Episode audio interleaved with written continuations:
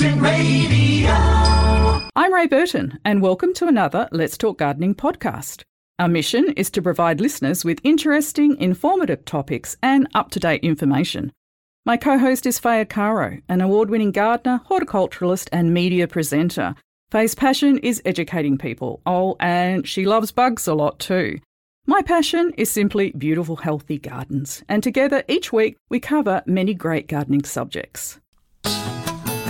Saturday mornings come around again, and it's time for Let's Talk Gardening. Yes.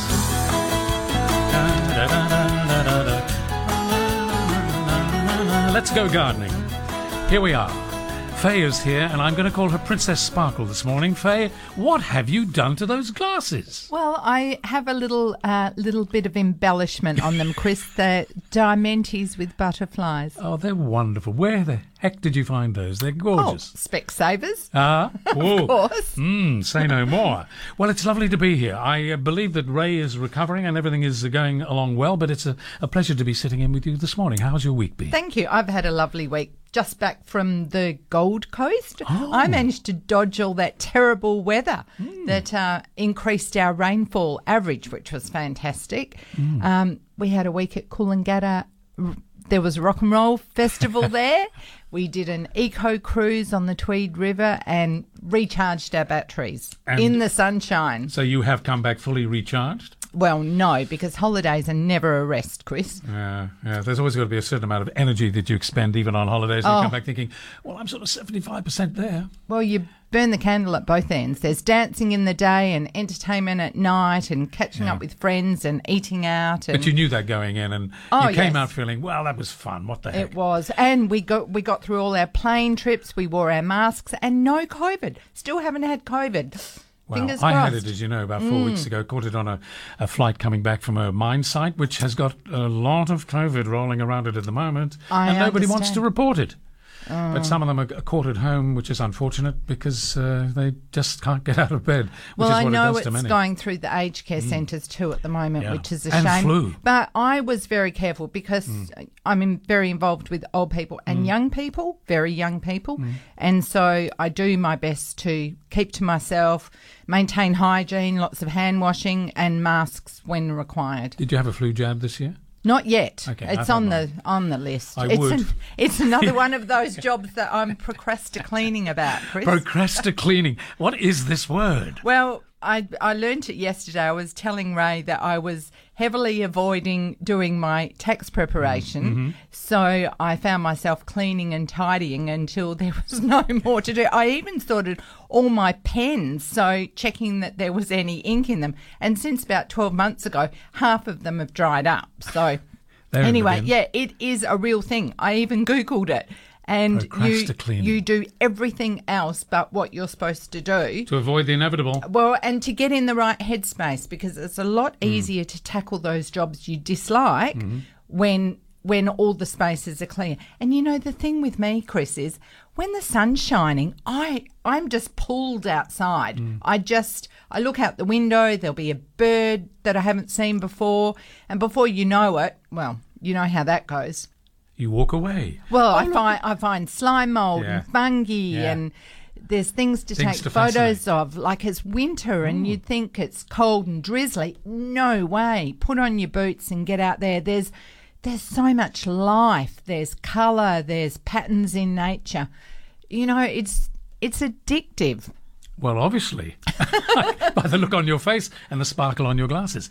Well, here we are. It's uh, 10 minutes past 8. Bev's on the phone this morning, and as always, doing a superb job, taking your calls when they come in on 94841927, or alternatively, email us with your questions if you haven't got time to sit around and wait on the phone. Gardening at curtinfm.com.au. Also, our master researcher, John Glidden, is out the back here picking up on all sorts of information that you may pose to us as a question that necessarily Faye doesn't have the answer for immediately, but we'll do our best to find out what we can as quickly as we can. We'll take questions on notice. Now, Faye, tell us about our guests this morning. Well, we have got Samantha Smith, and she is the author of Harriet's Hungry Worms. Hmm. And this is a story for worm warriors and curious composters. So it's a children's book that she's written, it's been illustrated, and it it tells tells us lots of interesting facts about worms. And you know, Chris, coming up in a couple of weeks are the school holidays, and I think hmm. there is nothing better than doing a, a project. You, you don't even have to have kids or grandkids, but making up a a worm farm using recycled materials. So upcycling a polystyrene box with things that you've got lying around and you can actually recycle your own waste and turn it into a product that can fertilize your plants. I mean, it, that ticks all the boxes, doesn't it? But if you're not that handy to create something yourself, you can always buy them. They all come in, in pre molded kits. We've got one in our back garden. And boy, Absolutely. the wormies are going mad. They're Well- producing lots of good juice. when we had five of us all living at home Hmm. before the children spread their wings, I found that the, the small worm farms weren't big enough. But we had an old bathtub, and so I layered that up, and that's where I put a lot of my food scraps. And, you know, the, the, there's lots of things that you've hmm. got lying around that you could turn into a worm farm. Put it in a shady spot, and best kind of near your kitchen or near your back door where where you'll use it, Yep. where you can keep an eye on it, keep it out of the sun in 40 degrees. Sometimes in summer you'd give it a sprinkle of water, and then the, the liquid that flows through is a leachate that you can dilute and give to your plants. It's organic. Wonderful. And of course, a healthy garden is a garden with worms. All our compost bins have got lovely worms. But I was interested that Samantha uh, completed a doctoral research um, degree exploring young people's relationships with the environment and ways to encourage sustainable habits. So this book really must, um, you might say, hit it on the nose and a- attract young people to get Exactly. involved. Come on, I- mum. Come on, dad.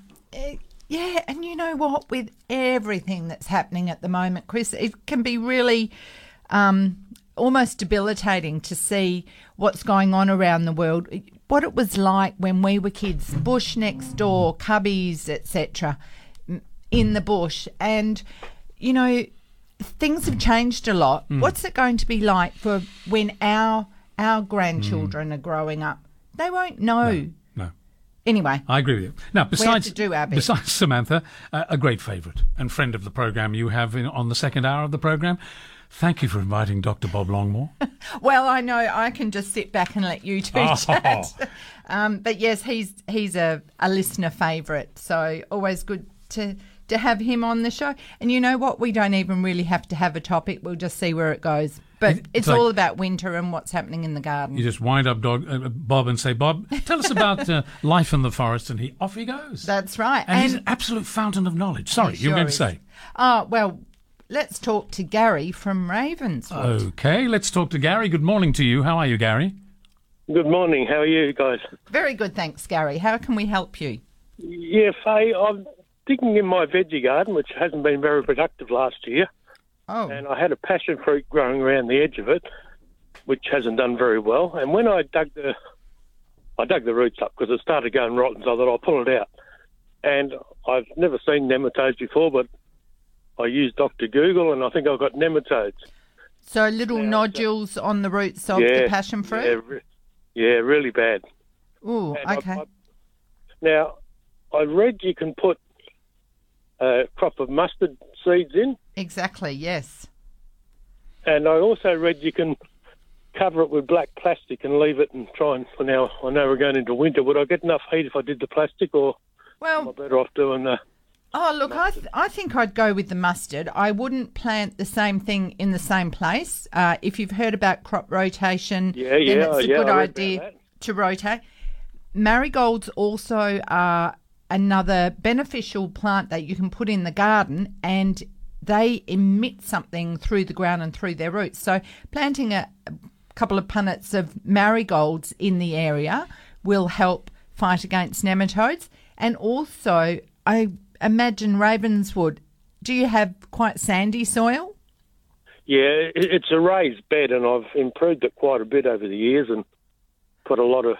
I used to mow lawns, so I put lawn clip. That's what I built them for. These garden beds, so I put lawn clippings in and let them rot down. Then I've I've put all sorts in there, and it's pretty good soil. So Well, that sounds good. The only other thing I was going to say is there was some something I read and learned about a few years ago, and the addition of clay and compost can actually help repel or ward off against nematodes. And there had been problems with carrots growing, and when the roots were taken out, they were all knobbly.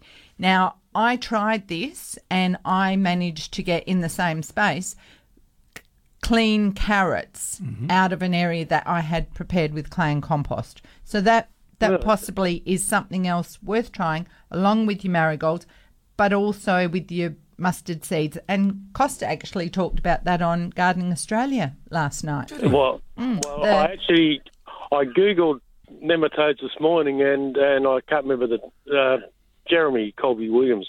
Jerry, did a- yes. yeah, Jer- Jerry, yeah, he did a section on, it, and that's where I got the uh, mustard. I had heard that before. Maybe I, I did watch it last night, so maybe it was then. But um, but yeah, Jerry did talk about planting mustard, and and uh, I thought, well, that's what I'm going to do. But now, is it?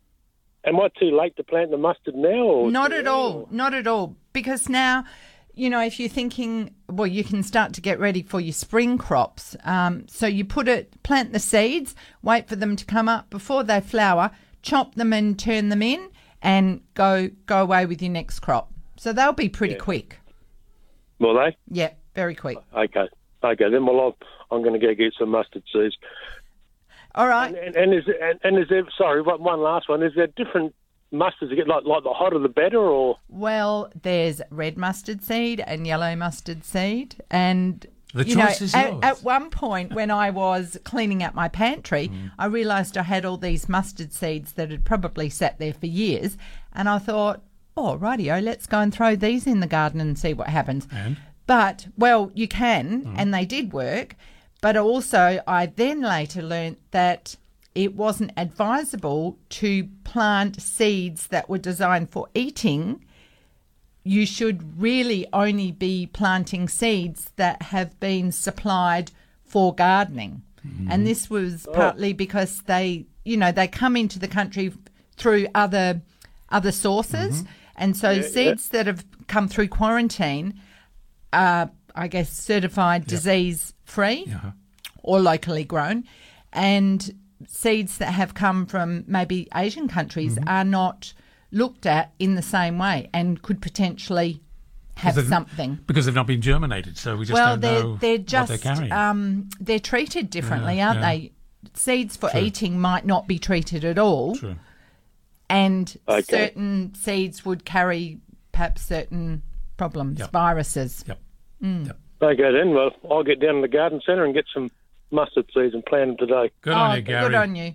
Okay. Nothing Thanks like taking much, guys. take, taking later. the. By, thank you for your call, Gary. There's nothing like taking the bull by the horns and getting on with the job. And Gary in Ravenswood is going to do that. We were talking about you escaping the uh, the rainfall this past week while you were sunning it on the Gold Coast. Let me give you some facts. John supplied me with this uh, Perth rainfall. What what do we measure rain in? Are we are we measuring in inches or centimeters? Oh, centimetres, Chris. Okay, okay. So the average for this time of the year, by June we should well June average is one hundred and twenty six point nine. Average. This month alone, so far, we are at the 17th of the month, uh, 193 centimetres. Now, for the year on year running total, uh, for um, the average is 303.5. And so far this year, this month, we sorry, this year total, um, between 300 and 3.5, which is the average, the fall has been 306.6. So we are ahead of the game already. Um, Chris, it's millimetres. Millimeters. Of course. Thank you, John. Thank you. Yes, I just got a tap on the shoulder. Well, he didn't put it down. John, well, that doesn't matter. That's the fascinating news, but we're well ahead, and I hope all the good moisture's getting into the dams, and people have been enjoying seeing their gardens getting saturated. Mm. Can we get too much rain? Well, you know what, Chris? Uh, you sort of can, depending on what you're growing and what your soil's like. Mm. But Perth is Sandy sandy. yes. Perth, the, the coastal plains are sandy. Mm. And our drainage is fantastic. We have got, I know people say it's poor soil, but the drainage is fantastic and we can amend it to grow just about anything. And in the southwest corner, we grow 50% of plant species Fantastic. across the world, Fantastic. I think. more f- more fabulous news and, and, information and knowledge, most of all from Faye here on Let's Talk Gardening on Curtin FM. Thank you, Robin Willerton, for uh, uh, correcting me. The measurement is in millimetres, not centimetres. But isn't the, uh, or aren't the facts about the rainfall so far this year just amazing? We should be so lucky. Time for us to uh, pause. It is 21 minutes past uh, 8. Curtin Radio. 23 minutes past 8, you're on Curtin FM. Faye Arcaro in the studio, Chris Bartlett here, uh, paneling the show today because Ray is taking the weekend off, and why not? And looking so refreshed after her week in uh, the Gold Coast. Uh, Faye is just bursting with energy, which is just so wonderful. Uh, just just making this studio so very warm. Looking forward to your calls on anything that may be on your mind about gardening. Not always troubles, but maybe tips you can share with us all. That's what we're here for until 10 o'clock. Now, our first guest of this morning uh, is uh, a lovely lady called Samantha Smith. Let's introduce her to our listeners. Good morning, Samantha. Good morning. How are you? Very well. We're very well. Lovely to have you on the show, and we're very excited to hear about the book that you've put together, and most of all, Samantha, why you've put it together. Oh, look, thank you for having me on the program. So, the book that I have written is called Harriet's Hungry Worms, and it's a children's picture book that is based around worm farming. Uh, and I put it together because my children were learning about worm farming at kinder and primary school and we decided to set up a worm farm at home and wanted to get a picture book to help support their learning. And I was trying to find a storybook on worm farms to go with it that was fun and informative. Um, my youngest was three or four at the time, and she wasn't interested in sitting down and going through the non-fiction kids' books on composting with me. So when understandable, that, yeah, understandable. I guess that's what really inspired me to write one. So I sat down with my three children, and um, we had a had a look at what makes a good picture book work for them. And I wanted to get one that, that wasn't too overwhelming um, and that was fun uh, and informative at the same time. And we came up with Harriet's Hungry Worms. Oh, that's I love the, this idea. Yeah. And what sort of content is in the book? What what do the children learn? So it follows the story of Harriet, um, who's a little girl whose job in her household is to feed her worm farm. And every day she feeds the worms something different and they um, react accordingly. Uh, and at the end of the week, she, she thinks it's all a bit boring, but then she's surprised with worm tea or what she calls worm wee. and um, that gets met with schools of delight based on the, the few readings that I've done to, to kids of the book so far. Um, so they get to learn about uh, worms, and there's some worm facts at the end of the book, and also just some things to keep in mind on, on what worms like and, and sometimes don't really like to eat in in their worm farm. So it's really just about getting kids interested in it and um, and and learning a bit along the way. There's also some amazing illustrations in it that I didn't do because uh, illustrations and I are, are not not a match. Can't really you can't, but, um, you can't be good at everything, Samantha. No way. well, I was lucky enough to have um, Melissa Johns, who's amazingly talented, and she did the illustrations, and she's used recycled materials throughout. So uh, there's there's an old tea bag in there, and there's an old bath mat, and so as the children are reading the story, they can learn a little bit more about um, sustainability and recycling in the process of looking at the illustrations and spotting all the different things that are in there. Now, Sam, is Harriet modelled on one of your children, perhaps? Oh, she's a little bit like my daughter. That ah. that is ah. true. Uh, she's she. My daughter Evie loves loves the garden and she loves getting down and dirty. And all three of my children love loved worms and ickiness and everything that, that kids love doing. Um, so they were really inspiring. But if, if um, worms are so icky, why are they so good for the garden? Why are the worms so good for mm. the garden? Well, look, I think worms do a lot of brilliant things um, for us in our garden. I know that we've got a worm farm at home. We've got a something called a worm cafe mm-hmm. and go through our worm scraps, our sorry, our food scraps. We put them into the the worm cafe and get um, beautiful worm tea out of it, um, and a lot of worm poo for our veggie veggie patch, and yep. the garden just seems to thrive on it. Yeah, I've got one, and I must say you're absolutely right, spot on. It's a, such a, a bonus to the garden from what they produce. Is there, and can you advise us? Is there anything we shouldn't be putting into the worm farm for the worms to eat or into our compost? Are there any vegetables or fruits that we should avoid that they don't really like? Well, I should probably preface this by saying I'm an enthusiastic gardener, not an expert one, but I think that um, the ones to kind of avoid in moderation are things like onions and citrus um, and avocado pips, but it will all eventually break down. Um, meat, there's a, a, bit of a debate around meat and including that in your compost, um, but obviously it all eventually breaks down. Otherwise, we'd be surrounded by you know a world of citrus. Mm. Um, I think it all just comes down to having the right balance in your worm farm and um, having diversity and chopping things up really small for the worms. Worms have no teeth, so that's what I always remind the children. They don't have any teeth, so keep that in mind when you're chopping up your scraps for the worm farm. This, Wonderful. It ticks a lot of boxes, mm. doesn't it? Science, sustainability, waste management, animal husbandry. Mm-hmm. And I guess there's also something about giving jobs to children, involving them in the daily tasks and helping them feel good about themselves because they've they've got a role and they can help and getting them outdoors too which is hugely important and getting them away from pads and computers and things like that mm. and getting them involved in the food chain producing food, which so many children these days have no idea what it's all about.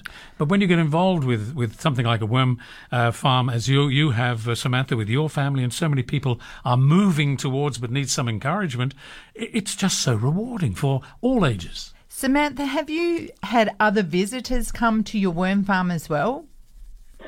Look, we have our worm farm outside our kitchen. So apart from the people that have come to our house for for dinner or lunch. They, they've seen it, um, but it's always it's a topic of conversation, and people enjoy seeing how it works. My father-in-law actually has an amazing worm farm. He's got a really large one that he built himself, um, and it's become a central part of his garden.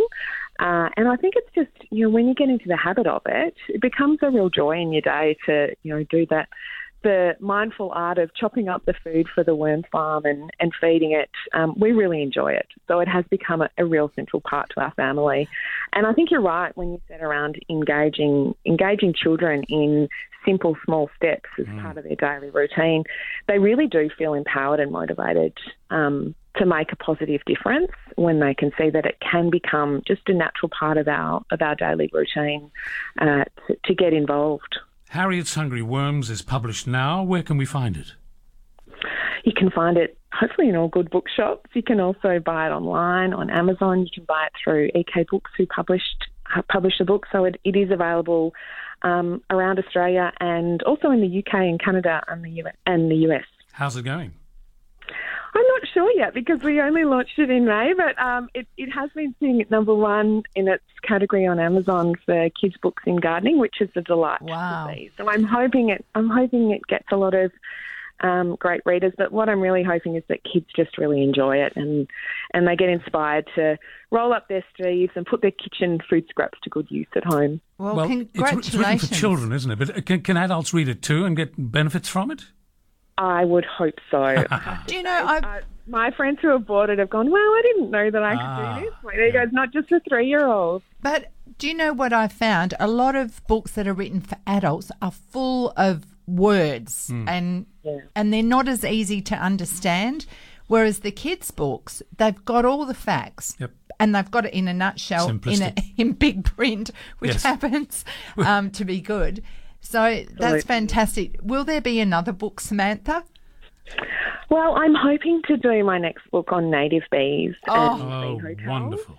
Oh, so um, really, yeah, really hoping to do that, and um, you know, showing how kids can build their own bee hotel at home and the importance of native bees and planting native flowers, etc. So, Samantha, you're really talking to somebody who just loves bees. Not me. I'm talking about Faye. Mm. She's having a love affair with them. Uh, well, we have Excellent. identified. We'll have chat. yeah, I would love to. We have identified nearly 40 at our place in Jandakot. That's with photos. Wow. So and wow. counting and just adding more flowers and, and watching them. But when I said about visitors to the worm farm, I kind of meant other insects ah. because oh, other insects. I'm yeah, sorry. because sometimes I'll find slaters or beetles mm. uh, because I put all sorts of things, including meat. So there's beetles that decompose rotting meat. Yep and also soldier fly larvae, which are another waste management um, treatment. So the flies come in and they, sorry, I'm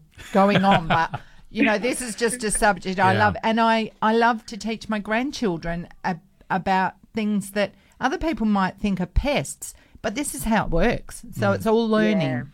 And we're like you. We're like you.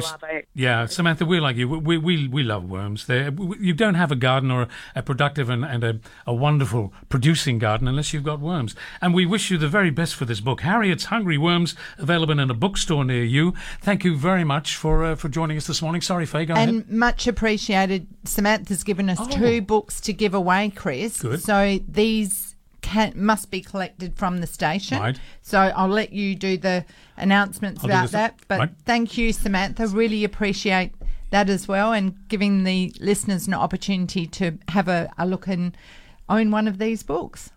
Thanks so much for having me. Pleasure. It's great Have to a, chat. have a great weekend. Thank you, Samantha. That was indeed Samantha Smith, the author of Harriet's Hungry Worms. And as Faye said, we have two books to give away now. They must be collected from the station, and you must be a Curtin Club member to have uh, scored these books. And it's quite simple. The first two callers on 94841927 who call up and say, I'd like one of those Hungry Worm books, they will be yours, and we'll tell you who you are in a very short space of time. Um, we will move on now because we've got some callers who've been waiting very patiently, and I must thank Kay and Port Kennedy. You've been sitting around for a little while, but you have a question about Silverbeet this morning, Kay. Good morning. Hello, Faye. Hi, Kay. How are you doing? Yeah, pretty good. And I hear you've had a nice little holiday. I did recharge the batteries, and here I go again. Lovely. I'm, I'm, I'm struggling with my silver beet, and you text me too to um, give me a name of the one that you. I can't get it Oh. anywhere. Fordhook Giant is my. Yeah, but they don't have it anywhere. I've Oh. been trying in the nursery. I tried in the big store, the big, the big, big one that starts with B. I can't. I won't say that over the over the over the air. How kind of you. Well, what I'm talking about. And I just can't find it. And I've asked them, and they say, "Oh, we're supposed to be getting some more vegetables in in the next couple of days." And I'm thinking, "Oh, okay." Well, I don't know that there's a problem, but I I will investigate for you. And if I can't find it in my local store, I will contact Trevor Gay from Sunnyvale Nursery because he's the man who grows it, one of the growers, and he'll tell us if if there's a problem about getting it at the moment. But it, it's one of the the common ones, and it's a good one. Big green, iron Yeah, rich beautiful. leaves. I love it. If I could only afford it in the shops, Kay would buy it. But because Kay can't afford it in the shops, I want to grow my own. Oh, and save Good your lawn you. clippings because they'll break down and improve your soil. And I grew the best crop of silver beet on Oh, lawn lovely, clippings, lovely. improve soil. All right, All right, we'll lovely. check lovely on to that. hear from you, Faye. You keep up the good work in your garden, and I'll keep listening. Thanks, Kay. Lovely to hear from you. Yeah, you too. Thank you. Bye. Bye. I take it you know, Kay, do you? No, not really. Only through the show and Facebook. a, friend, a friend on the phone. Oh, the subject of worms is on Barbara's uh, mind. Barbara's in Dianella. Good morning. Hi, Barbara. Hi, Ray. Oh, it's Faye. Cherry tree lady. that- Uh, sorry, Faye. I'm the cherry tree lady that I um, met you recently at the Kalamunda Garden Show. Yes. How are you? Anyway, good, thank you. Um, I was at a tree planting, uh, not tree planting, but um, sand dune planting at Scarborough last Saturday. We planted 2,300 little seedlings and into the sand dunes. But the reason I've rung is because um, when it come, I met someone there who was telling me that the water that runs off the worm farm is called chelate and do not put it on your vegetables. But I've done some homework on it and I've researched to get a scientific um, view on it because I have been dutifully watering it down, using it for everything, food and all. So I just wondered if you had an opinion on that. The scientific evidence, unless you can't trust that either, says that it is okay, um, but it's actually not what they call worm juice. The worm juice comes when you um, soak the castings in water.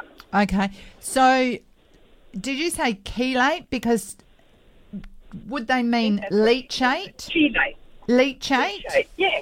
Leachate. Okay. So, that's so that's what uh, you know when you add extra water to a worm farm Yeah. and it drains through. Then what you get is a leachate. Right.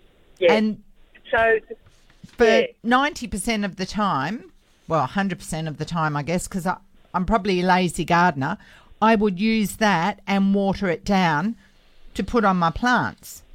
So it Yeah. will wash through the worm castings, but it will also wash through any unbroken down matter that I've put in there.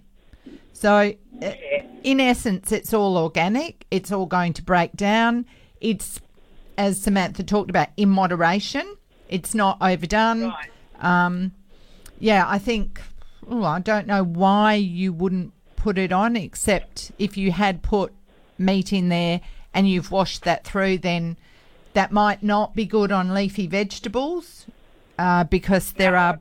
I've, I've never done that, and I've never found there's been a problem. It was just this particular person who was well versed on worm farms, and she said to me, "Look it up." Well, I call it chelate, but it was leachate, as you said. She said, "Look it up. It's um, it's it, you really shouldn't be putting it on vegetables." But you know, after the homework that I've done, I don't I don't think that's actually true anymore. Um, but because she was, you know, so well versed in worm farms, I just thought maybe I'll get a, you know, as you do, get a second opinion. Well, it is. It's interesting. Uh, it, it's worth investigating. I'd be curious as to why it would be a problem, and I could see it would be a problem if you've added, um, you know, if you were a, perhaps a novice worm farmer and you were putting in an abundance of unbroken down matter, so you're then just watering through rotten vegetables and that sort of thing. Um, but I, I can only imagine that would be a problem if you actually put it on the leaves and then harvested the leaves, but Yeah. not going Not into the soil. Yeah, I'm not scientific, but when I read this, he was he was asked the, the person that I was reading about on um, uh, the garden thing on Google was talking about anaerobic and you know sort of um, some of the things that are not so good for you that come through in that leachate. So he was saying, I don't know why people get confused with this because whether it's it's still coming from that um, the castings, which also has that in it. Mm. So I don't know. Okay, don't know yep. Making any sense. Yeah, no, I, I, I can understand, and just by you mentioning the word anaerobic, um, it, you know, yes, that that might have an impact, but if it's going into the soil, most times it's watered down. It's not the only form of of moisture given to a plant. No. All right, well, Yep. Cool. a, a good topic Continue for with that one. research. All right, thanks, Barbara. Thank Thanks, you. Ray. Thank you, Barbara. Lovely to have you on the programme. If you'd like to call, remember, number 94841927 or gardening at curtinfm.com.au. I don't have any news yet on the two people who have taken away the lovely books uh, that we had this morning. Uh, we're talking about Harriet's Hungry Worms, but we'll get to that in a moment. Let's take a break. It's 19 minutes to 9. Well, it seems like worms and kitchen scraps are on many people's minds this morning. Philippa from Banksia Grove has a question. Good morning, Philippa. Oh, good Morning. morning. Um, how are you? Very good. good. thanks. How can we help you, Philippa? Um, I was just wondering, uh, a little bit embarrassed. I decided to start blending up all my kitchen scraps, um, and then I kind of water it down a bit. And I have watered some of it into the garden, but I'm not sure whether it does any good or whether it doesn't do any good. Oh, I absolutely. Kitchen scraps are great to the garden, for the garden, and better than putting them in the bin and, and sending them off. And that is one way. I mean, in the olden days, what we all used to do? Dig a hole and put it in. And now we tend to do worm farms or compost piles. So that is one way to do it. Um, depending on what your scraps are, you know, this sort of weather, they'll just wash into the soil and all sorts of mini beasts and microorganisms will eat it all up. But John Is has come. for it? Yes, because it's organic. Oh, are, are you talking about raw vegetables? Yeah, um, raw vegetables, and I just blend it all up. Yeah, I think that's fantastic because there are organisms in the soil. Oh gosh, when I talk to Ellen from Earthwhile about this sort of thing, she'll tell you exactly what they are. There's protozoas that do this and something else that eats that. Then there's fungi. There's a whole soil food web. And that is actually a great discussion for another day. But John came in on the break with information um, about the last the last query where we were told that maybe we shouldn't be using the leachate on the garden. And he's come back with some information. Um, it's about vermicos- vermicomposting versus conventional composting, and an article that talks about the difference between an anaerobic, which is what you don't want, and aerobic, which is what you do want.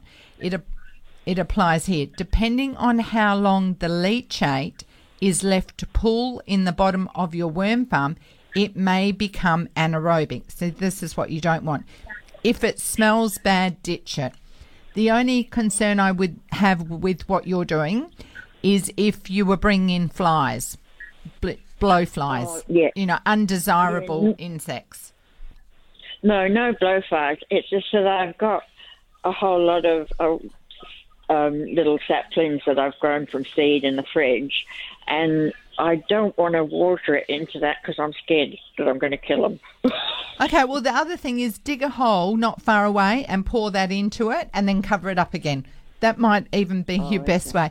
But on the, on the topic of um, what is good and what's not good, also remember that sometimes we might add chicken manure or sheep manure to our gardens, and salmonella can get up on the leaves. So you want to be very careful about water splashing up fertilizers and manures. John said, um, you know, a lot of people like manure on strawberries, but he actually prefers whipped cream. Me too. That's, that's so typically John. yeah. Okay. Yeah. So I'm not going to kill my citrus if I water it. Oh, no. In pot. Not at all. And then just put a little bit of mulch over the top, and yeah, they'll love it. Oh, okay, that's great. Thank I you, just, Philippa. I just didn't really know whether I was doing the right thing or not. Of course you are. But thanks for All checking right. with us. We love we love having your call, and thanks for joining us this morning, Philippa in uh, Banksia Grove. Now we were going to give away, and we are going to give away two copies of Samantha Smith's book, Harriet's Hungry Worms, and we offered two copies to the first two people to call, and that was Roberta in Willetton and Margaret in Landsdale, who do understand that they have to come here to the station to collect them, and I'm sure you will. They're great little books, and they do encourage lots of worms and other people to get involved in developing worm farms in your garden, which is a very, very good uh, idea for the present, but also for the future. Gary in Southern Cross has been waiting just a little time. He wants to talk about worms. Morning, Gary. Uh, good morning. Yes, uh, all I wanted to say was uh, already covered, um, and that is that um, when getting worm leachate, um, you must make sure that it's aerobic, not anaerobic, mm. because you get uh, pseudomonas, uh, etc., building up in anaerobic, whereas uh, you should have nitrosomonas and bacter, uh, nitrobacters, etc. But if you do use it, um, just make sure it doesn't splash on the leaf or wash it off. It's still fine. Yeah, that's that's exactly what I was thinking. I was trying to work out what the problem was, and yes, as you say, if it splashes up on the leaf and you take that inside and you don't wash the leaf, you could be bringing bacteria. Now, what you those terms you just used make me think of the nitrogen cycle. Yes, well, that's exactly what's happening. What happens is um, you get um, your ammonia, which uh, is um, by the uh, breakdown of proteins. Um, so it, it, breaks down from ammonia uh, to um, nitrites and nitrates. So it's uh, broken down pseudomonas and then nitrosomonas and nitrobacters uh, do each, each, stage and breaks it down so that it's a usable form. Uh, the most soluble form of nitrogen, of course, is a nitrate.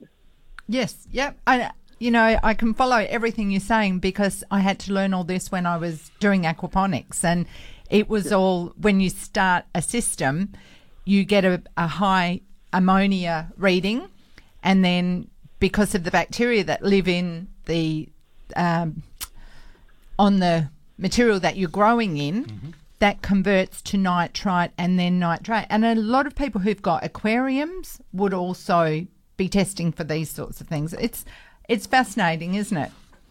It is, most certainly is. Oh, well, thank you because you did further explain exactly what the problems are and in a more depth in-depth way. So Yeah. much appreciated, Thank Gary. you, Gary. Thank you. you certainly taught me a couple of things on how to treat my worm farm in the future. Appreciate your call. Have a good weekend. Not a problem. Cheers. Thank you. It is coming up 10 minutes to 9 already. I think we should be um, giving away something more in a little moment. But first, before we do that, 100.1 FM.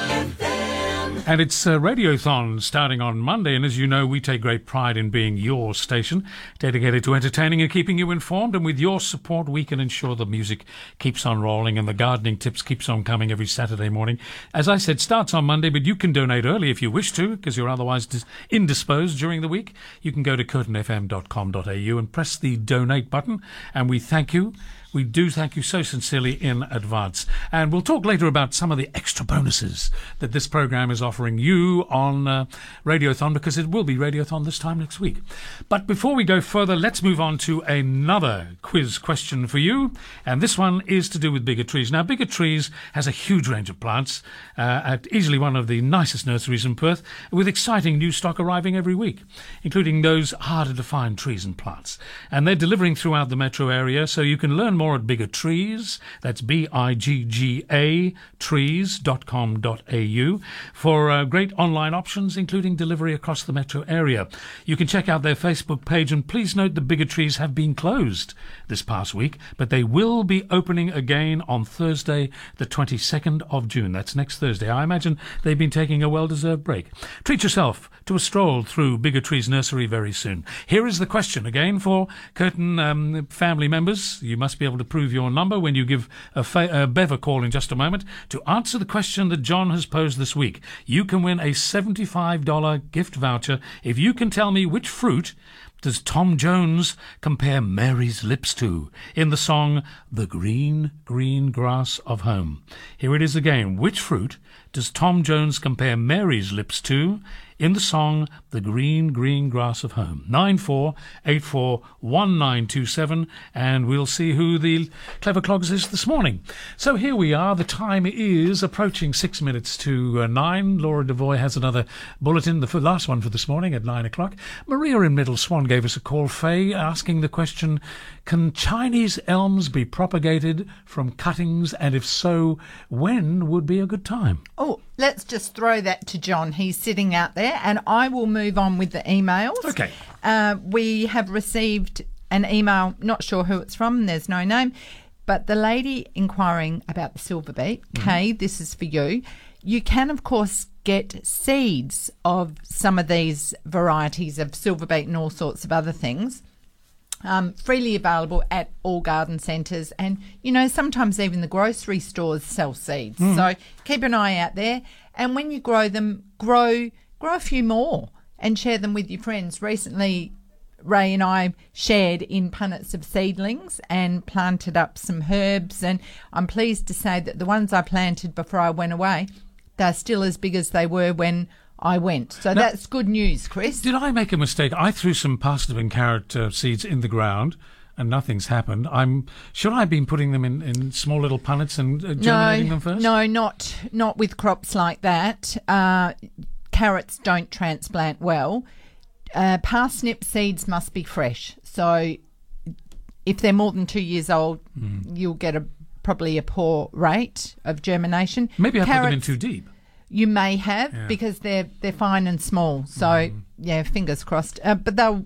with the rains we've had, the surface would have probably washed away, and whatever happens, happens. You might find them a little bit further away. I, I tell you, the nasturtiums in the back garden are Oh. crazy. Love nasturtiums for a wonderful? living mulch. We've also received an email from Peter, and she's got some very large troughs. They're four feet high and five feet long, and she wants to remove an artificial screen that's there and replace with a screen plant. There is a six feet clearance to the gutter, and it gets sun to about 3 p.m. So there's lots of options here, but she's trying to gain privacy on the patio behind the area. Um, so I've made a list of a few things. Um, one thing I would do though, Peter, is I'm a bit of a fan of putting plants in pots inside decorative pots. That way you can move them a lot more easier. Mm-hmm. One of my favourites for hedge screening is Murraya paniculata. Glossy green foliage, can grow quite large, responds well to pruning, and quite drought hardy. So a couple of pots of those inside the planters, and then you can move them Yep. if you you know if they're not doing that well. It's a mm-hmm. lot easier than planting into a big trough. Uh, also, there's viburnum, lily pilly, hibiscus, apple blossom hibiscus is very large growing and very fast growing. And I learned yesterday, I actually was listening to this show last week because we had Daniel and Linda on in my place, which is fantastic. But Linda was saying the the flowers from the apple blossom hibiscus you can squeeze up in water to make a shampoo. Really? So there you go, Chris. Should I try it? That, you know, depending on what style Yeah, you want, but yeah. apple blossom hibiscus, an old-fashioned favorite Mm-hmm. Hibiscus are just fantastic. There's lots of varieties. You could do grevilleas. You could do bougainvilleas. Uh, you could espalier fruit trees, citrus. Um, but there's a whole range. And going out to the nursery now and finding, instead of going with my suggestion, just go and have a browse at what's on offer, what's available now, and speak to the nursery staff. So there you go. You could even get something advanced if you wanted to. Can I keep going? Yes, you can. All right. Also, I did respond to Janet this week about a very large strelitzia that they wanted to give away. The person just had to come and dig it up. Or anyone who's tried this knows it is no easy feat. And um, yeah, I, I wouldn't recommend that. It will be a, a big job and an awful job. Why? It's ah, it's tough. Yeah. It, you Root know, system? you've- the root system. It's heavy. It- It's really in there. The roots are so Do they go down vertically rather than horizontally? they go both, Chris. Oh, so you get in there with a shovel and you try and cut into it, and then you need an ax Like I would go off at ground level uh, because this is quite close to a building. Looking at it today, I would go in with. Uh, are they a macerating saw that you can get now? It's like a chainsaw or, or like an electric knife. I would cut it off at ground level and I would kill it. I wouldn't even bother with the roots Yep. because I'm a bit of a lazy gardener. Then I would throw mulch over the top, and What would you kill it with? um, Any ideas? you could put black plastic over it because Yeah. if it can't get light and it can't get moisture, That's then the it's yeah. No and, chemicals and then put involved, it, just- well, you could put a slab on top Yeah. of the black plastic, Mm-hmm. and then you could put a pot there. But there's also a a lovely banksia, ground cover banksia, that I think could fill that space. Or you could put a lovely native tree or, or something in a pot there, a beautiful weeping grevillea or acacia. So many amazing plants on offer. And Linda from Warwick has written in about her hippeastrum and she asks, should she cut the, the leaves at this point in time? And the answer is no. Um, it is in a pot it looks like it's filling the pot quite a bit. In springtime or getting close to springtime, I would actually put that into a bigger pot because it is so full in the pot at the moment. If this was out in the rain, it's not going to rot because a lot of the root space is taking up the pot and it's not going to hold a lot of moisture unless it floods. If there's poor drainage, that could happen. Keep an eye on it. I would just put it out under a tree in the garden and forget about it until springtime. Put it on, feed it up, and you should get some flowers then. And I can see that it there's another one in a pot in the garden. That's exactly what I do for this time of year. Let's pause because we've reached that time. Thank you. We'll uh, be looking forward to your calls in the second hour of the programme between 9 and 10. Remember 94841927. Don't leave your calls to the last moment. Or gardening at curtinfm.com.au is a very convenient email address which will go straight through to John and he'll bring it straight here into the studio. Before we go to the news, we were giving away a, 50, a $75 gift voucher to go shopping with the compliments of Kerry at Bigger Trees and Pickering Brook, which is is, of course, WA's leading frangie supplier and also specialises in ornamental and fruit trees too. And the lucky winner this week, who was able to tell us that the answer to the question, what were Mary's lips compared to as a fruit in Tom Jones's song, The Green Green Grass of Home, she had hair of gold and lips like cherries. And Gregory in Rivervale knew that. Well done, Gregory. You are this week's winner. It's nine o'clock. Very little chance of rain today, I have to tell you. The forecast says partly cloudy, but as I mentioned earlier, there's blue skies out there at the moment. Maybe the cloud will move in later in the day. Not at the moment because winds are only predicted to be light. Currently, the weather station says the wind is calm. Humidity is sitting at 90%, and the current temperature in Perth is 9 degrees. Uh, we should, if we're lucky, get to 16 degrees today, and tomorrow, if you're interested, because it is the weekend after all, a cloudy day and 17 degrees. Pretty much the same weather pattern today and tomorrow. Here we are at uh, six minutes past nine. Welcome back to Let's Talk Gardening. We're ready for your calls anytime on 94841927, and a fascinating guest still to come. May I just also mention once again, Gregory from Rivervale won the um, Bigger Trees $75 voucher today. We'll also have a, uh, a voucher from Green Life Soil Company in the coming hour, so stay with us. Can I also just mention, because it will be Radiothon this time next week, that they're going to double their offer? Both of them. Both Bigger Trees and the Green Life Soil Company are going to give two vouchers away in the program. So, oh, hang on, I've got to turn your microphone on. Fantastic, Chris. Yeah, so $600 in value next week. Wow, that's awesome, isn't it? And and I'm going to add a little sweetener. So last year when we had Radiothon, we also did an afternoon tea with the gardening team in my garden. Ah, so will further details will come on just how to win that and Where will we hear it first or read it first? On your Facebook page or oh, here on the radio? you'll hear it here Saturday morning next on Saturday Let's Talk Gardening. Can I take also? Can I just uh, correct myself? When I said three hundred dollars worth, that's three hundred dollars worth from Bigger Trees and three hundred dollars worth from the Green Life Soil Company. So it's six hundred dollars in value to give away next That's Saturday. more than double. They're quadrupling their correct. offers. Correct. Absolutely Wow. wonderful. We've got a guest coming up this hour. What have you got? Well, I've also got a couple of emails, and I just need to clarify that Linda talked about the shampoo mm. from the hibiscus, but it was actually an email that came in from Elizabeth. And the story goes many years ago, when visiting Bali, a young local man showed me how to make shampoo with an apple blossom hibiscus flower. Holding it upside down, he rapidly and repeatedly dunked it into a mug of water. It frothed up really well, and he said this shampoo was the reason why the Balinese women had such beautiful hair. Wow. So isn't that Maybe I could have beautiful hair too. At least I've got some. you have, you've got a good head of hair, Thank you very much. Thank you. Ron.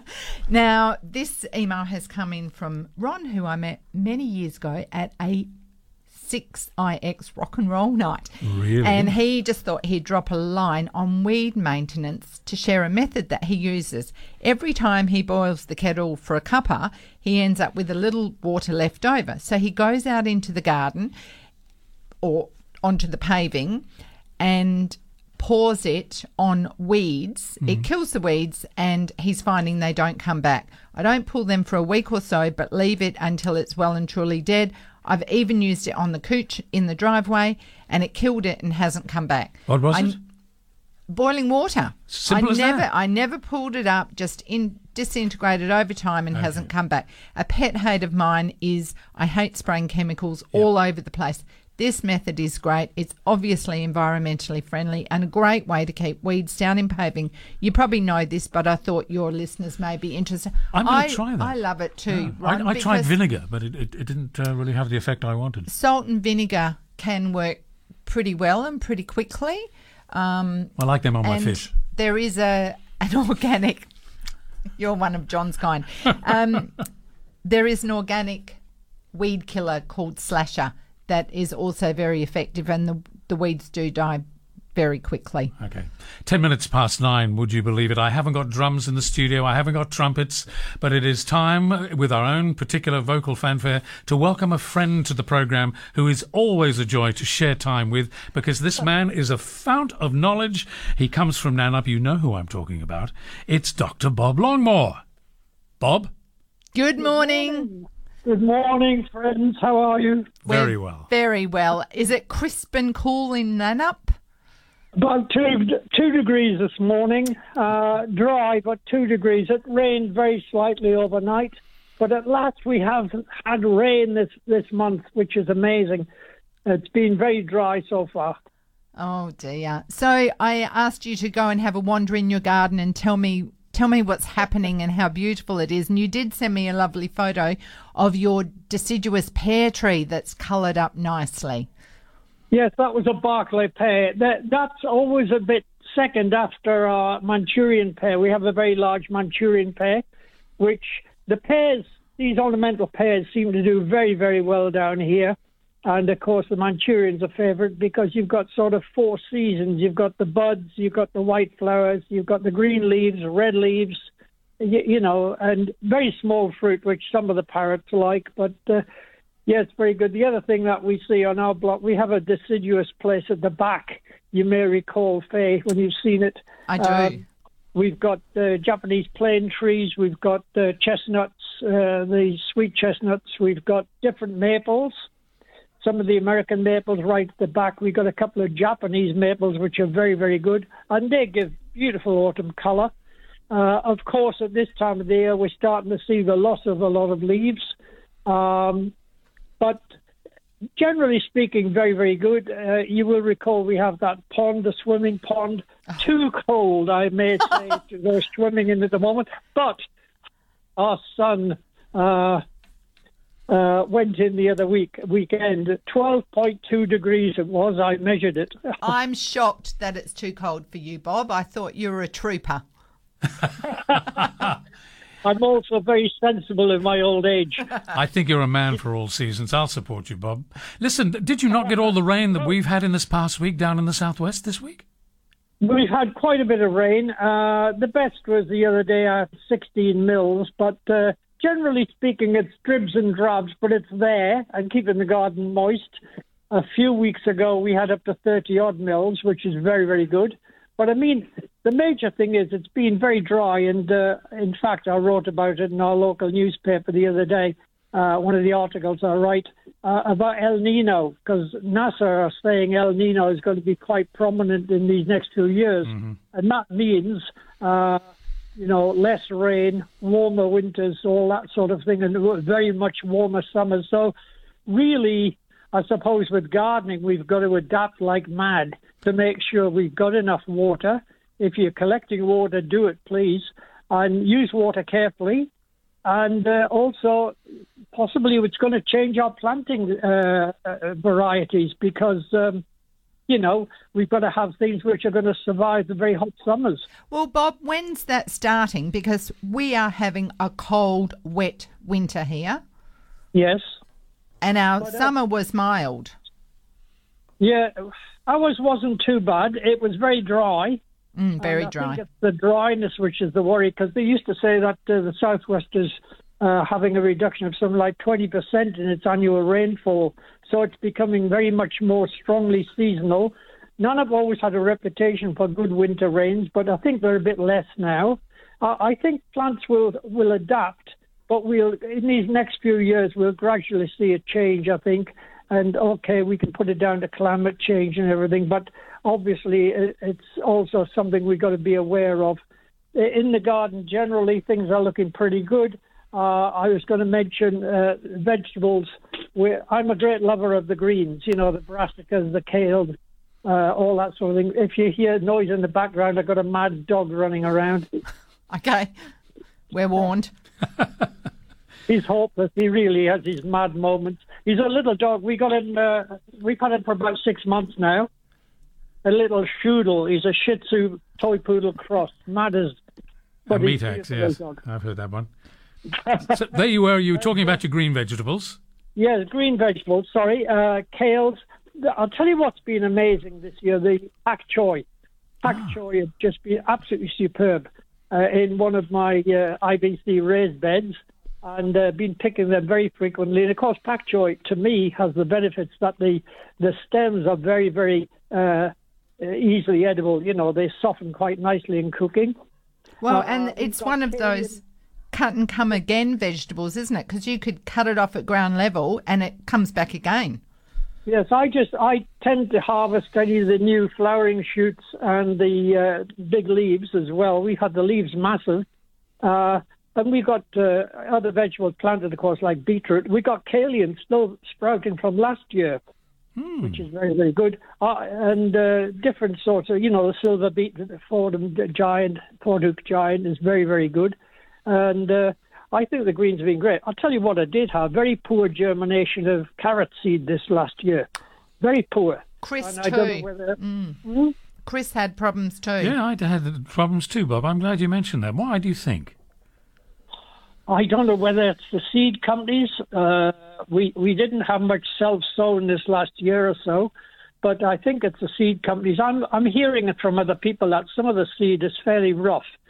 Um, I'll tell you an interesting one I just purchased online uh, is a Portuguese carrot, carrot, carrot, carrot, cabbage, Portuguese cabbage, which is a loose leaf cabbage. It doesn't heart up, but apparently very, very tasty. So I'm going to give that a go. I just sowed the seed yesterday.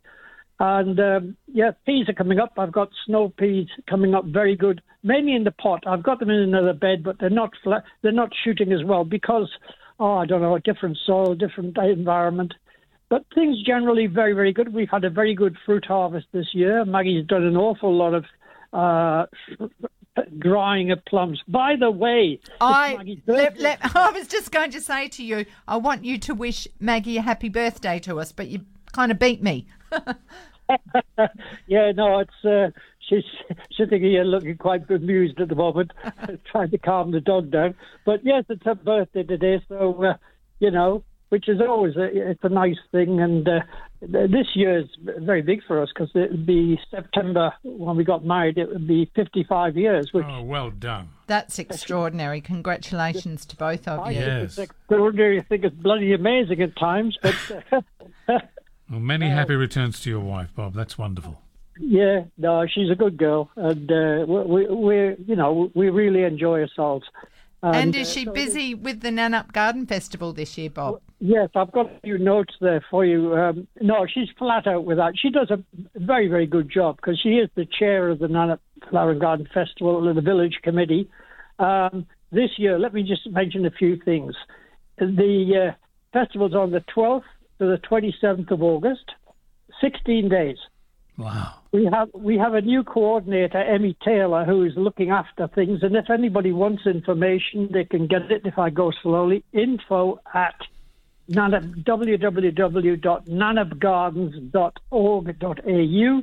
She's doing a very very good job. We've got excellent visitors this year over the 16 days. We've got Costa coming over again, uh, Sabrina, Darren Thorpe's coming, Hannah Moloney from um, Gardening Australia. Paul West is coming again, which is great. You know, a good guy. So I think we're going to have some real fun. And of course, there's local speakers and local presenters. Um, Including yourself? yeah, yeah. Uh, Of course. What, what I'm going to do this year, um, we're going to have a an event at this block. I'm going to do my Shinrin Yoku, which is forest therapy, as a presentation here on the block. I'll take them into the wilds or the bottom tree area, and uh, we're going to do something wilding for children as well. Oh, lovely. keen on the idea that we get these ki- get our kids involved in gardening and Yes. appreciating nature. Uh, get them off their phones. I mean, you can use the phones to take photographs, I suppose, but get get them offline. Get them walking around, and if we can get them appreciating nature, it's Mm. all good for the future. Get them out in the fresh air and in the in the garden. Sorry, Chris. I said get them out in the fresh air, get them into the garden, doing something with their hands rather than burning their brains with uh, other distractions. Well, yeah, and parents can actually set up. One of the things I'm very keen on is container gardening, and uh, there's no reason at all why parents can't make a small garden, let's say in polystyrene, broccoli boxes, that sort of thing, and uh, you know, suitably ventilated at the bottom, a couple of holes in the bottom, but they could put some potting mix in fairly cheap and plant some seedlings and that sort of thing. Get the kids involved in growing things which they can eat. You know, sowing seeds like radish, which uh, comes up so easily, uh, planting uh, seedlings of lettuces, all that sort of thing. Yep. Doing, Oh, some, doing something practical and, and being able to watch the whole process right through from the garden to the table. Did you ever uh, school do those? Well, we used to do the peas and the blotting paper. You know, putting a blotting paper inside a uh, a jar and putting some peas and letting them sprout, so that you got the plant coming up. And uh, Maggie's just shouted to me, microgreens, always a good idea. And of course, they can eat the product. Uh, I'm very keen on getting the kids involved in gardening, very, very much so. I and agree. even you know, wandering around their local area Mm-hmm. under supervision, of course, care, etc. But uh, having a look at birds, uh, plants, insects, all that sort of thing. Uh, I, I think it's a great thing. I was is. going to mention that we've the committee volunteers and the Shire have planted about twenty-five thousand tulip bulbs so far, Hmm. in, and that's not an exaggeration. We planted loads in pots and barrels, and the Shire were out the other day planting in some of the permanent beds. So it's going to be a very, very good uh, situation. When do we expect to see that bloom? I mean, in early spring, are we talking September, October? Timed for the festival. Oh, of course, for the festival. The over, it, it used to be well, it used to be called just the Tulip Festival. We Mm. call it Flower and Garden Festival now. But it's the 12th to the 27th of August. We'll see a very good display. We've tried to set them up in terms of different heights and different early, mid, and late season so that we should get good displays. There'll always be tulips on for sale here as well in pots uh, which is always very popular. We've got a town hall display. We've got loads of displays and stalls and special market areas. Uh, no, Bob, to there's very, much to look forward to. Can I just say how wonderful it is to talk to you again? You are an amazing man of such interest and such knowledge that we can't you know, spend enough time with you on the air. We could we could bottle you. I think we'd be selling you in, in great quantities. Before I let you go, though, let's go back. Was it nannupgarden.org.au or nannupgardenfestival.org.au? www. Yeah. Nannup Gardens, all one word, Mm-hmm. nannupgardens.org.au. nanupgardensplural.com.au. Dot .org.au. That's your website. Yep. And if you actually wanted to contact information, you can get it at info at Mm-hmm. that address. Emmy Taylor is our new coordinator. She's doing an excellent job. And we've got, obviously, we've got other volunteers doing great things. Joanna doing the, uh, the stalls and everything. Uh, it's going to be good. It's Good. going to be good. We are holding our breath in great anticipation. Thank you again for joining us, uh, Dr. Bob Longmore. Uh, Always a joy to have you on the program. Come again soon. Thanks, Bob. Thanks, Chris. Uh, always looking forward to an invitation. See ya. Okay, bye. 23 minutes past nine. Curtin Radio. We're back. It's 25 past nine. We're waiting for your calls on 94841927. We have 35 minutes left of the program, and Faye is here with lots of knowledge to answer the things that you may want to know that are going on in your garden. You may need some advice or what have you. We did have a call from Shirley, I noticed in Stratton, who says she's been using boiling water on weeds for a very long time and very successfully too. I'm going to try that. I'm going to try that. Well, it's it's an easy one, isn't it? And it doesn't harm anything. Uh, yesterday there was an interview on the radio all about insects Mm. and how important they are, and uh, how it's such a wonderful time for people to be sharing information. Chris, we're in the information age. Everything's at our fingertips. We get a photo, we can share it. It's at its destination within seconds, and we get a fix on it we can identify it, and some things haven't been seen before. There's a lot of movement around the world, isn't there? I agree. But you know, you can go to many different sources, particularly on the internet, and can you believe everything you read? It's wonderful having a facility like this where you can call up and talk to somebody of your knowledge to verify or to, to, to just clarify what, what do, and how do I and when do I and why do I? Mm. Well, it's interesting because, yes, not everything you hear is correct. Mm. And one of the things that just instantly comes to my mind is about bees. And this week I, I heard of a story where there were native honeybees buzzing around someone's tree and they'd set up a hive. And there's two things that get me about that. One is honeybees are not native. Like you won't see, you are unlikely to see or recognise native bees uh, buzzing around in a hive. It's just not really how they work. If you did see that activity, you are probably looking at European honeybees. and it's not a hive as such. It it's a swarm that is either moving through or what I would consider feral honeybees, where they, they've set up home in the hole of a tree, uh, they've set up home in a compost bin or a meter box, something Mm-hmm. like that. And they're looking for somewhere. They will sting if you get too close to them because they're protecting their honey. But often when they're swarming and moving through, it's because perhaps a, a home beekeeper hasn't been managing their hive. They split off, and off goes a swarm and sets itself up somewhere somewhere else.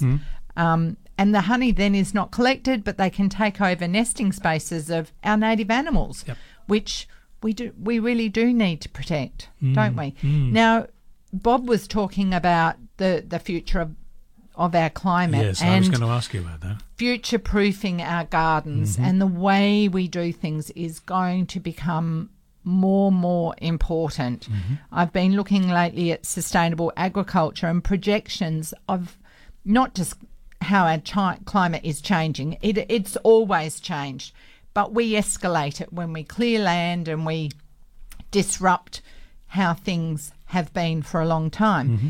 The projection of our population by 2050 is likely to double. And Yes. that is a scary It is. thing. You know, I'm hearing about people struggling, food prices are going up. Mm-hmm. That's obvious. Let's not worry about it all, but let's do what we can with what we know. I don't think we've ever been in a better position than what we are now. Hmm. We we have wonderful ways of growing things. We we know about aquaponics, so you can grow fish and vegetables. You can grow in wicking beds in the warmer months where you fill up perhaps once a week mm-hmm. and it's another form of lazy gardening, but it's also very efficient, a very efficient use of water. So we have a lot of technologies available to us. We have monitoring systems that tell us when we should turn off our sprinklers. But we're There's- complacent. We're human beings. We wait oh. till it happens before we do anything about it, rather than preparing beforehand with all the knowledge that is available and people can absorb and think, okay, so how will I prepare the soil? What will I plant in my garden? What will survive?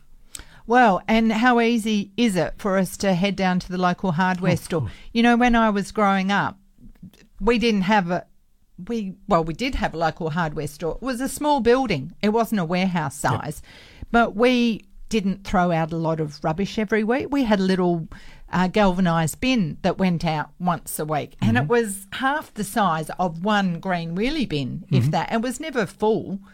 We didn't have the packaging, uh, but our waste, our food waste, didn't go into a bin. It went into the garden. Yep. So we were making our own.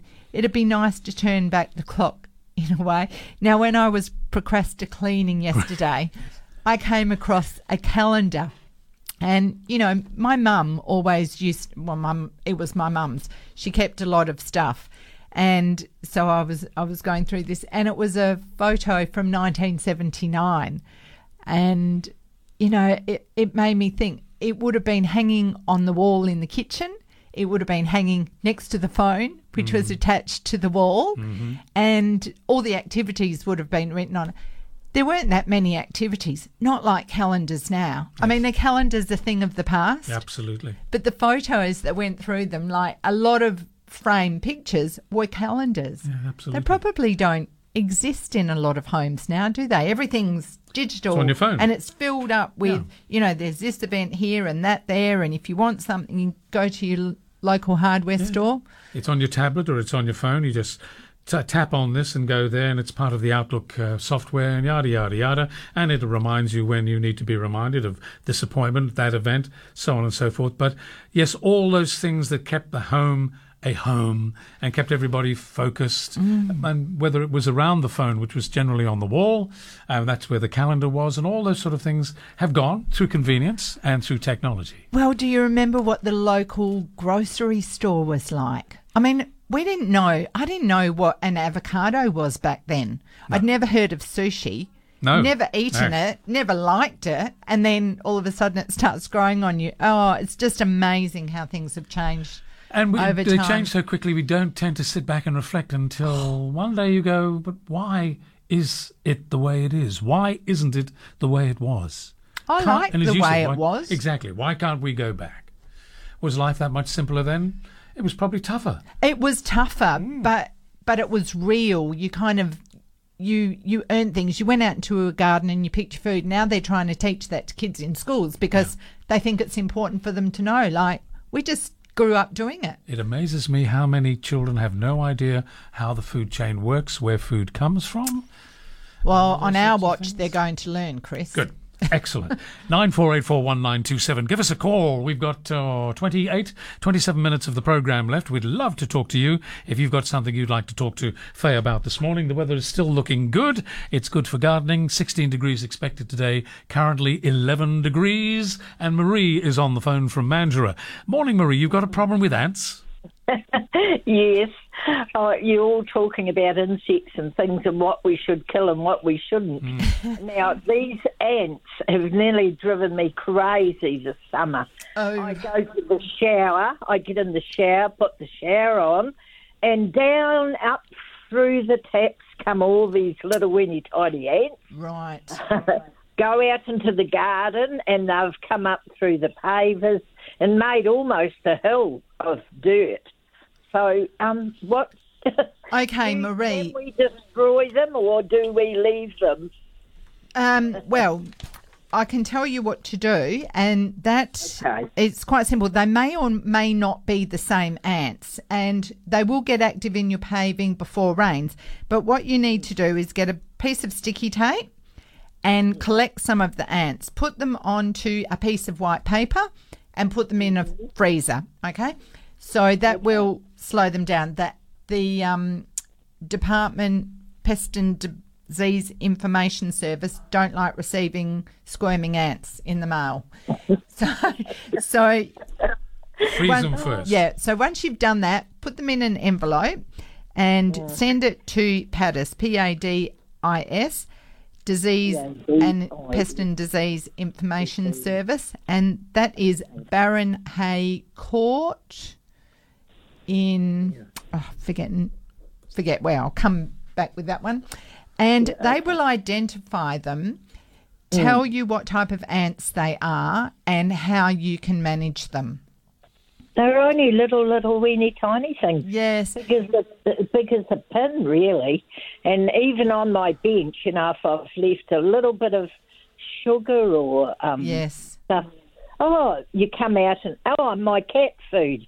I've had to put water all around a little dish so they can't get in there. Or You get up in the morning and they're swarming over everything. Yep, and there's two types of ants. Some are attracted Oh, to, to I think, sugar, and the others protein or something along those lines. And um, yeah, so getting the correct identification because there's a lot of ant products there.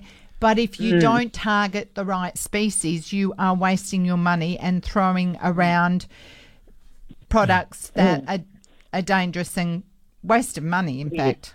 But the funny thing is, they're coming in through the taps. Did you say, Marie? They're coming up through the tap system. Yeah, you know, coming up through. Yeah, I suppose they're in the pile. I don't know. They just appear in little bunches, and I just wash them out. They Yeah. go down the hole, and then another lot appear. So there must be thousands of them. So you've, you've are they on your bench tops? They've come on my bench tops. If if I've left anything on there, like you So- know, a little bit of Do you know where they're coming from? Um, well, not for those. Oh, I haven't actually watched them. I Hmm. think they just come in from anywhere. Because if you can find their point of entry, it's good to try some talcum powder. Yeah, I've done all that. Oh. I've tried talcum powder. Um, salt, they hate salt. They won't come anywhere near salt. They just go around it and find another way in. Okay. Yeah. I've I've just got that address. It is number three, Baron B A R O N dash Hay H A Y Court Ken, Kensington six one five one.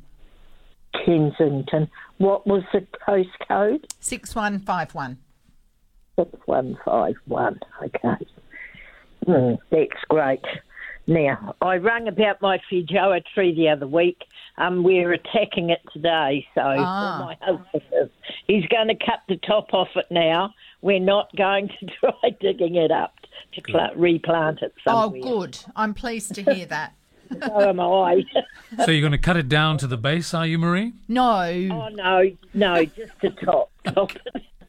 I'm glad I'm clear on that one, and your husband is too. and my um, avocado. Well, he's in a wheelchair, so Uh-huh. he just has to use the, you know, um, the big pole things with Yeah. the um The on extension. the end. hmm Our avocado tree is huge, so um, that's the same. We've got to cut the top off that as well. Oh, I Marie, I I'm scared for people cutting avocados in winter. Yes. I Oh, I would right. I wouldn't do it now simply because okay. my understanding of avocados is that they don't like interference, uh, particularly in wintertime. They're very susceptible to right. um, disease Yes. and fungus. And if you do it in winter, with the cold, wet weather now, I don't think it's going to recover well. And I had okay. experience with one. I did Mm. something with one in in winter, and it very quickly turned up its toes. Mm. So I'd prefer you wait until closer to spring, please. Yeah, okay, springtime. Okay. All good. Well, I'd hate to lose that because my daughter grew it from a seed, you know, over when she came over from New Zealand like 30 years ago, and now I've planted it, and it would, and it's grown and grown and grown, and so yeah, I'd hate to lose it. It would be awful because Yeah. it has beautiful avocados. Oh, you're so lucky. Well done, you. If you need help, Marie, ask for it, for goodness sake. Don't put yourself in any danger, okay? Have a good weekend won't be and good luck. Climbing in a tree. That's Marie from Mandurah. And we're waiting for your call too on 94841927. Gardening questions up until 10 o'clock, and then we're back into the 70s with Jim Crinan on the radio for a couple of hours. Uh, until Born in Boots at midday. It's now 21 minutes to 10. Curtin Radio. On your radio till uh, 10 o'clock. It's uh, Faye in the studio, Chris Bartlett here, sitting in for Ray this week, who will be back next week, which is a Radiothon weekend with lots of wonderful, wonderful um, guests and lots of wonderful entertainment throughout the week. But on the programme next week, Bigger Trees and the Green Life uh, Soil Company are giving away four times their normal generous voucher offers in the programme, and so you don't want to miss the programme for any any amount of time. Now, let me just bring you to the subject of the um, the Green Life for Soil Company, Paul and Linda Mitchener's company. Um, and what does it say here? They've got a 75 $75 gift voucher uh, for you to go shopping out there in Middle Swan. Green Life Soil Company have mulches and manures and compost, fertilizers, minerals, remedies for soil conditions, and so much more. They even have native fish for your ponds. Worm farms, we've been talking about that a lot this morning. Seeds and seedlings, natural pest control solutions, and all the soil supplies and amendments you will ever need, all in one place. It's the Green Life Soil Company. They have a wealth of information on their website. Go to greenlifesoil.com.au where you'll find products to match your gardening requirements and much more. So, uh, you can uh, join up for their monthly newsletter too. It's free and it's packed full of handy information. If you'd like to win the $75 um, voucher from the Green Life Soil Company this morning, of course, firstly, you've got to be a Curtin Club member. That's absolutely important. And you must be able to answer this question true or false? 94841927 is the number to call. True or false? The grapefruit is the national fruit of India and Pakistan. One more time. The grapefruit is the national fruit of India and Pakistan. True or false? 9484 1927. It's a great time for growing grapefruit and other citrus now, Chris. Is it? Well, in fact, they're they're they're ripening on the trees. Oh, I'd love to have one in my garden. But it is the time to check Mm. for citrus gall wasp. And so if you've got citrus in your garden, I'd like you all to go out and check for swellings on the stem. Okay. And if you do find them, I need you to cut them out. Okay? Why? Because the citrus gall wasp develops in the stem and the swellings get larger and larger. And then they hatch out in spring. And then they go off in search of other new growth where they lay eggs and do the same thing again. The damage to the tree is that the fruit will be compromised because it it um, takes over the tissue in the stem. So by cutting it out, you're maintaining a healthy tree, but you're also ensuring the spread, the that you're not spreading the citrus gall wasp. Describe the swelling. What are we looking at? Uh, just just a swollen stem, a bulge Mhm. in the stem. It may be in the older stem, or you may see it in the newer stem. Just- Size? what sort of size? Uh, mm, bigger than a pea. Uh, Okay. uh, marble size, but more elongated. So a good sharp knife just to cut them no, out? cut it off. Oh, cut it off with a pair of secateurs. Yep. Okay. Cut cut it back to the tree to Copy a that. node, Mhm. and then you will encourage more growth, more bushy growth on the plant. Right. And yeah, they did do a segment on Gardening Australia where they were using a potato peeler. Problem is, you, you're actually compromising this the stem, the branch, and so you're not going to get good sap flow to the leaves and to the fruit. So you might as well cut it off and ensure a healthy plant. We've got a winner for our Oh, Green Life yay. Soil Company uh, question, which was uh, Is the grapefruit the national fruit of India or, and Pakistan, true or false? And I'm happy to say that Susan in Maida Vale said it was false. Do you know what the national fruit is of India and Pakistan? Haha, the good old fashioned mango. Absolutely right. Well done, Susan. You'll have your $75 voucher on your way to you, and we hope you enjoy shopping out of the uh, Green Life Soil Company in the very near future. Time is a quarter to ten. Cheryl in Mandurah is on the line. Good morning, Cheryl. Good morning, Chris, and hello, Faye. Um, I'm Morning. just wondering if you can help me with a question about uh, the pH of sheep manure.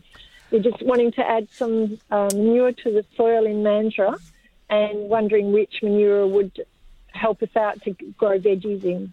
Mm. So, Um, right. Well, I did ask John to follow this up, and he's come up with while sheep and cow manure have a higher pH above 8, chicken manure is regarded as a little more neutral with a pH level of around 6.5 to 8.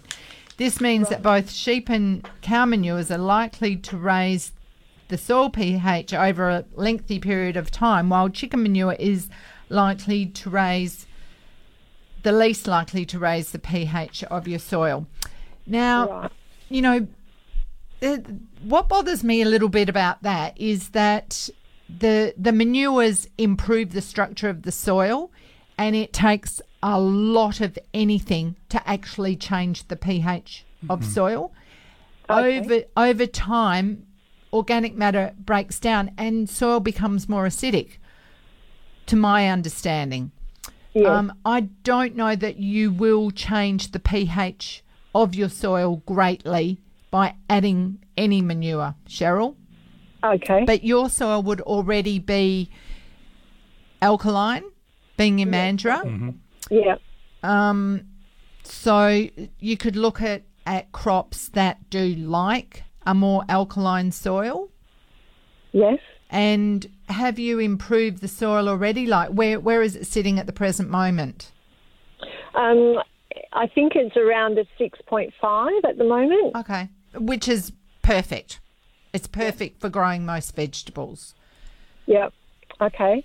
We we've just been adding a lot of um, mushroom compost and um, cow manure in a in a landscape mix, Right. and then we just want to top it up with the manure in between crops, sort of thing. Why not top it up with compost? Okay. That that's do probably a safer bet. Yeah, we try and make that, but it doesn't seem to make enough to meet the needs. Got quite Oh. a few veg there. Yep. Okay. So so grow more as well, and also what you could do is throw in a green manure crop in between. That will also improve your soil, and it's a break crop, so it will um, annihilate any diseases in the bed as well. There you okay, go. something like mustard seeds. Yeah. Mhm. Yep. You got it. Fantastic. Thank you, Cheryl. Thank you very much. Have a lovely weekend. Okay. Bye. Bye. Right, we have a couple of questions, uh, a couple of calls coming up, but we'll take a break and then we'll make our final run towards the top of the hour with a question about gall wasp. Curtin Radio. It is 10 minutes to 10. Got a call? Got a question? Now's the time. 94841927. The subject of gall wasps on the mind of Marion in Balga. Good morning, Marion. Ah, good morning, darlings. Firstly, thank you for the blessings of your wonderful program each week. Much appreciated. Thank now, you, Marion. I this sounds absolutely dreadful, but I've just about given up on the gall wasp because I've got two neighbours. I, I, when I first announced it, my gardening lady told me. I gave them notes. I told them about it, but the one across my bedroom side doesn't do anything about his fruit trees. I let the guy across the back front of uh, road for me. Doesn't do anything. My next door neighbour started doing it. I started cutting them all out, an all day job for me. Put them in plastic bags, tying them up, leave them out in the sun, and and they're in there again. But I've had eye surgery, but. I'm hardly getting any lemons on my tree since I've been cutting the jolly gall wasps out. Yes. I'm becoming quite disorientated with it. Yes, uh, I can understand, and I think Ray's in the same boat. And I know there are people that are giving up on their citrus because they're just fighting a losing battle. It's one step forward and two steps back. So I understand your frustration, Marion. But if you're doing the right thing, um, that's the best you can do, and trying to educate your neighbours. You know, there's a lot of fruit trees out there in backyards that are neglected, and I think you know, people have have to be mindful that fruit trees come with a responsibility, like beekeeping. Yeah, well, and you need to be responsible. Well, it's like your children and your pets, isn't it? Oh, really? I was about to say mean- it's like parents. Yeah, you've got to be responsible.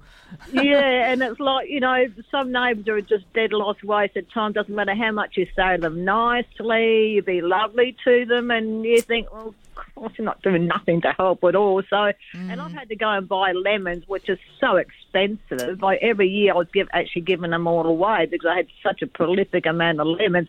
And now I think, do I just give up on the jolly things? Do I stand there all day and muck around with these Well, you know what? I think um, I'm I'm going forward with new ideas about growing and future proofing the security of fruit and vegetables in our garden, and I think we have to go up a level, and that kind of means netting things and creating barriers and traps Yeah. and yeah, we we have to upskill and we have to do it better. So we work out our threats and weaknesses, and then we design a system to manage it, or we grow something else and swap with others.